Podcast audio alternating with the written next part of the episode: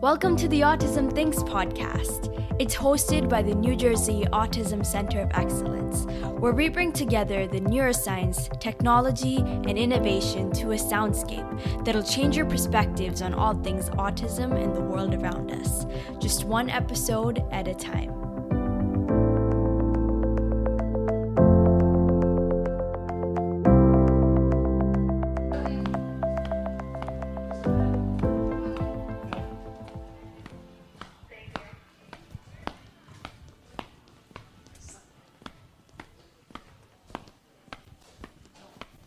Seems pretty simple, right?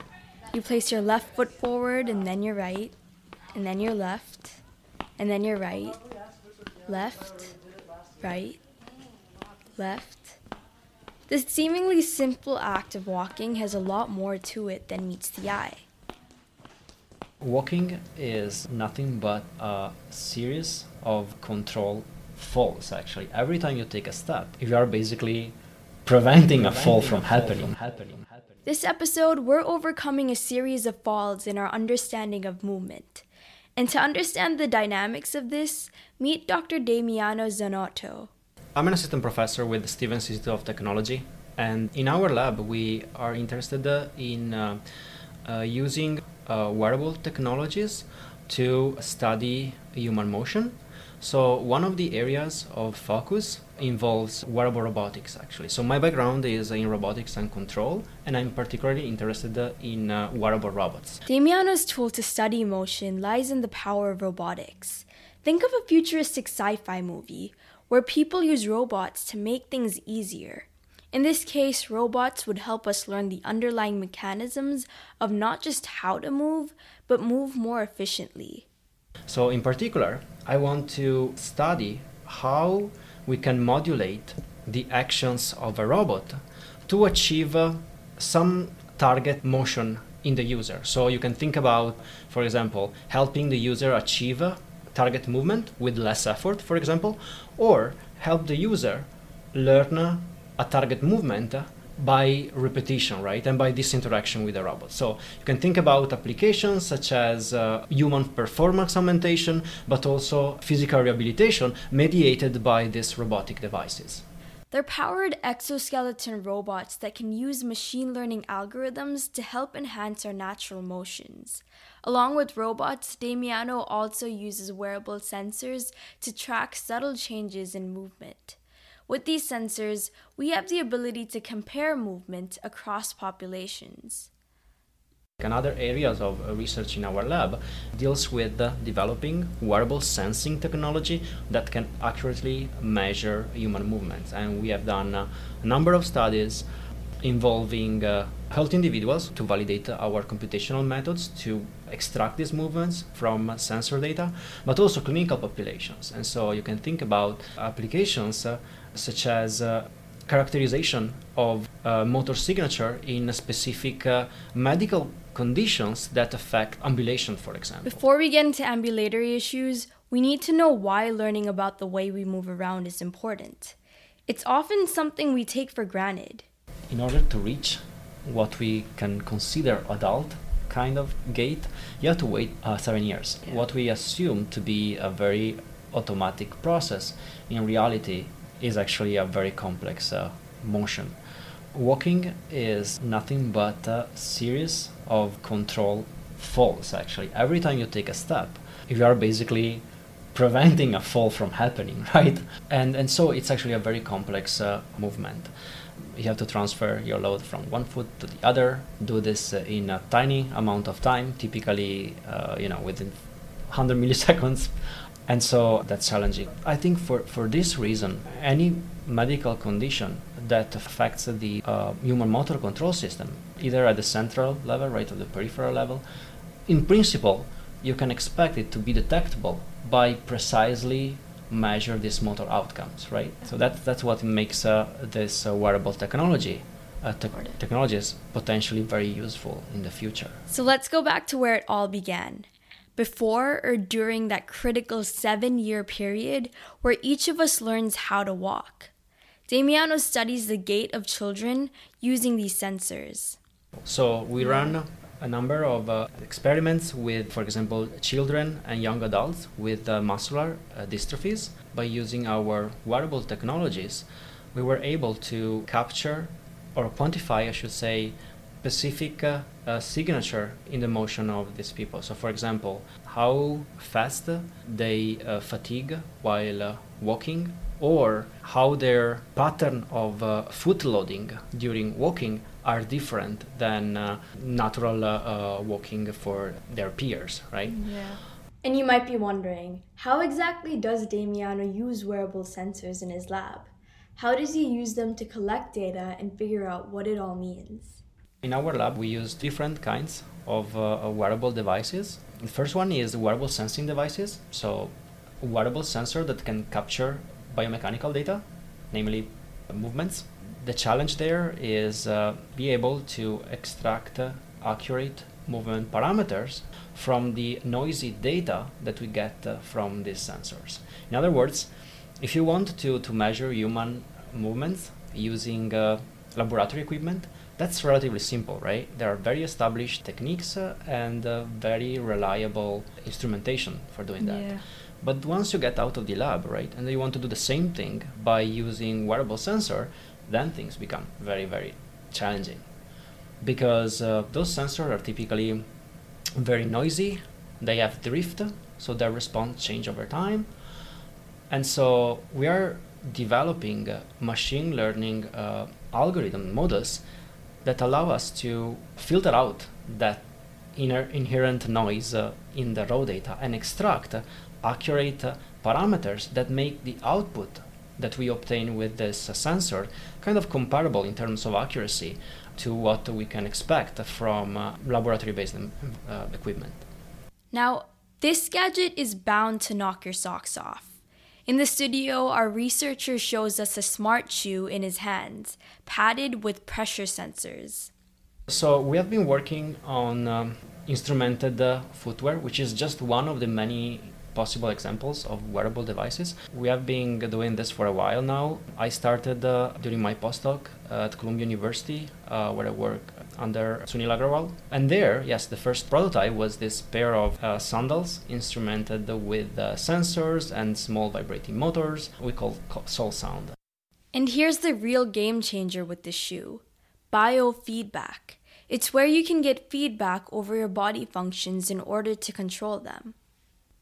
That was the first attempt from our side to uh, use a foot uh, mounted sensor not only to measure gait but also to provide biofeedback. With our collaborators in Europe, we implemented biofeedback uh, engines that can actually provide the user with audio feedback and vibrotactile feedback that simulate the interaction between the feet and the virtual ground, right?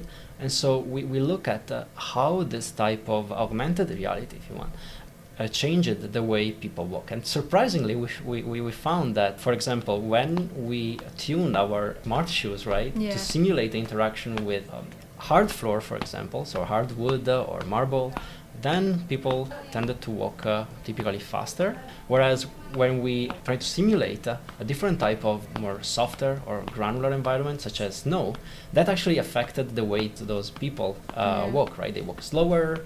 They took like uh, wider steps. Right, they tried to to, to uh, increase their base support and so forth. So that was like pretty interesting. And stepping beyond this, we hope to bring this technology out of the lab and into real life. Think about how incredible it would be to take a walk outside with these SoleSound shoes and monitor your walking pattern or gait and be able to maneuver through the motions more efficiently.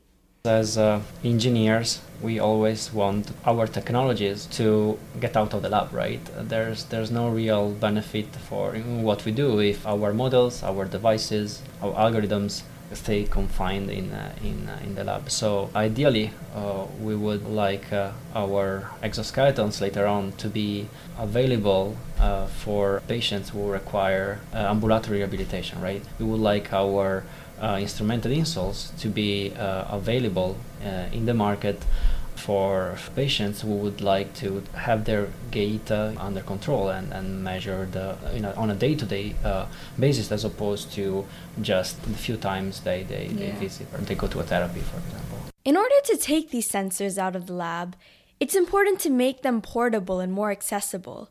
Flexibility is key sort of like the fitbits on our wrists and fitness tracker apps on our phones Damiano says instead of working with sensors worth over $1,000, the secret is to use mid level sensors.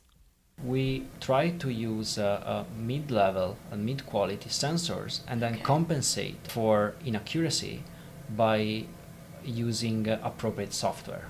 And so instead of using, for example, $1,000 uh, um, IMUs, now if we can do the same thing uh, with uh, you know 50 uh, dollars IMU, but then correct the output of those uh, maybe more affordable sensors by using a more clever software, then you achieve the same uh, outcome at the end but with a much more affordable and therefore scalable uh, system, right? We try to make uh, our devices completely portable. That's the purpose because okay. eventually, right, we want our technologies to be ready for use uh, at home or at least like out of the lab, mm. right?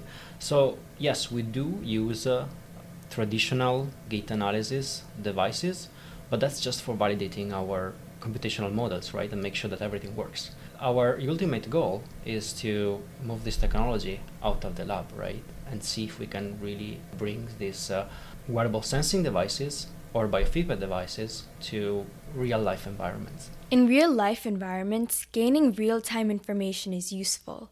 Damiano has worked with older populations, particularly those that have vestibular disorders. Walking speeds possess characteristics like stride to stride variability, for instance, that seem to be specific to a certain condition. Because we have this uh, real time uh, measuring capability, we can also synthesize in real time, for example, auditory or vibrotactile haptic feedback, right? And, and uh, to provide it to the user and see how the motor outcomes change. And in fact, we are currently working on uh, providing uh, uh, step synchronized uh, vibrotactile stimuli to modify the gait parameters in, uh, in real time through the use of the insoles. But this is a particular project that we, we, we are applying to uh, elderly people. So we know that for seniors, maintaining an active lifestyle is very important, and we are trying to use technology to help this process. And one of the idea is uh, why don't we use uh, this uh, wearable sensors or these uh, instrumented insoles, right? And add small vibrators there to provide the real-time feedback. Vibrotactile stimuli, like a buzzing, vibration on your device can act as cues to adapt to different environments. Design a virtual trainer for these people to maintain an active life, right, by exercising and walking. What we want to do is, uh, we know, for example, that uh, uh, gait velocity is very important, and in fact, it is uh, uh, correlated with the severity of the ambulatory disabilities in, in elderly individuals, right? And so, one of the thoughts that we have is uh, why don't we use uh, this vibrat- vibrotactile stimuli to help uh, the uh, wearer, the elderly person in this case, walk faster or slower, right? So this has been done in the past in terms of uh, uh, you know simple cueing. What we are trying to do is to use a kind of adaptive feedback method to measure in real time the uh, velocity that uh, the, the, the walking speed basically that the user is walking at.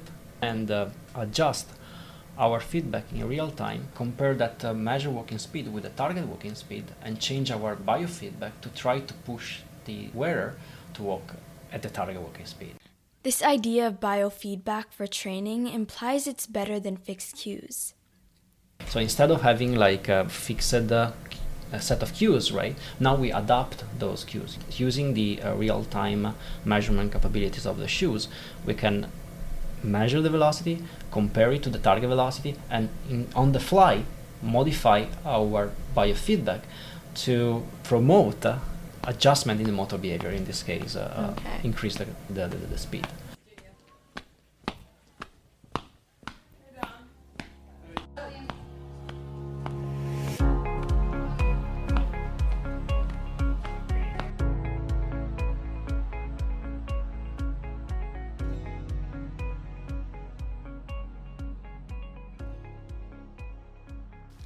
At the NJACE's conference, Damiano talked about using machine learning algorithms while measuring different variables to analyze the way we walk more accurately. At the conference, we presented one of the computational methods that we recently developed in our lab. And the goal there was to use machine learning to extract accurate gait parameters from uh, the noisy data that we measured with the wearable sensors, right? So what we show there is that by applying these uh, machine learning methods, we were able to measure temporal, spatial, and kinetic, that is force parameters from the gait of individuals with much higher accuracy than uh, state-of-the-art methods. What is fascinating, I believe, uh, about this, this machine learning methods is that uh, they are very robust to uh, inter and intra-subject variability, and that means that you can train the models so that they are still accurate within a wide range of walking speeds, for example, or different types of walking tasks. So think about walking straight along a straight line where, versus uh, turning left, turning right, or maybe start walking or stopping walking, right? So they, they, they, they still keep a high level accuracy. And here's our link to autism. Through this technology, we're able to capture motor signatures that aren't visible to the naked eye. After validating this method with uh, healthy subjects, we look at clinical populations, right? And uh, one of the studies that we, we, we recently uh, conducted actually involved children with autism. And uh, this is a collaboration that we did with Columbia University Medical Center, Dr. Bain and Dr. Goldman uh, over there. And uh, what we found was that we were actually able to capture spatial, temporal parameters using uh, our instrumented insoles from children as young as uh, three year of age. Uh, there is increasing evidence that people with autism walk differently and they move differently in their environments. And so the idea is that by accurately uh, measuring this motor signature, maybe we can eventually obtain more sensitive a diagnostic tool that can uh, integrate or complement uh, the traditional pencil and paper tests that are really like based on uh, uh, behavioral observation, right? So of course they are standardized, they have been validated, uh, but on the other hand, they are not completely free of subjectivity. This would then allow us to detect autism at an early age, and so we can start interventions earlier. We can potentially use this technology pre and post an intervention to see what changes, for example, in terms of uh, uh, gait parameters, interlimb coordination, right? And how the, the child, for example, benefit from this uh, type of, of intervention. Our researcher has worked with a wide range of participants, from three year olds to even individuals who are 101. There's one moment that sticks out to him so this this summer we had one of the experimental sessions right with uh, with few uh, young kids right and we wanted to test it out. This beautiful new sensor that we uh, included in in the pediatric insoles. And uh, presumably this sensor basically should be able to capture the base of support right and we invested so much time on like my students actually i shouldn't take credit but my students invest so much time on designing and calibrating this time of flight sensors and then like within the first uh, i would say probably two minutes since yeah. uh, this kid like put the, the, the shoes on he started like jumping around and uh, at some point he landed with one of his feet right on the top of the sensor and that was the end of it so it was like okay it's not just about uh, uh, you know, getting uh, very fine-tuned and calibrated uh, sensors to, to, to measure motion. You also want to make sure that the devices that uh, you develop are robust and can, uh, you know, be used in kind of real-life applications because, especially with pedi- pediatric populations, right? Because sometimes yeah. things don't go as they should. If you'd like to help out, Damiano's Wearable Robotics Systems Lab is looking for participants for their research projects. To participate, you can visit wrslab.com. That's wrslab.com. You can take a look at the ongoing projects and contact them using the form on that site. Thank you for tuning in to the Autism Thinks podcast. Music and sound bites featured in this podcast have been provided by the studio at Spectrum 360. This is your host, Hannah, signing out.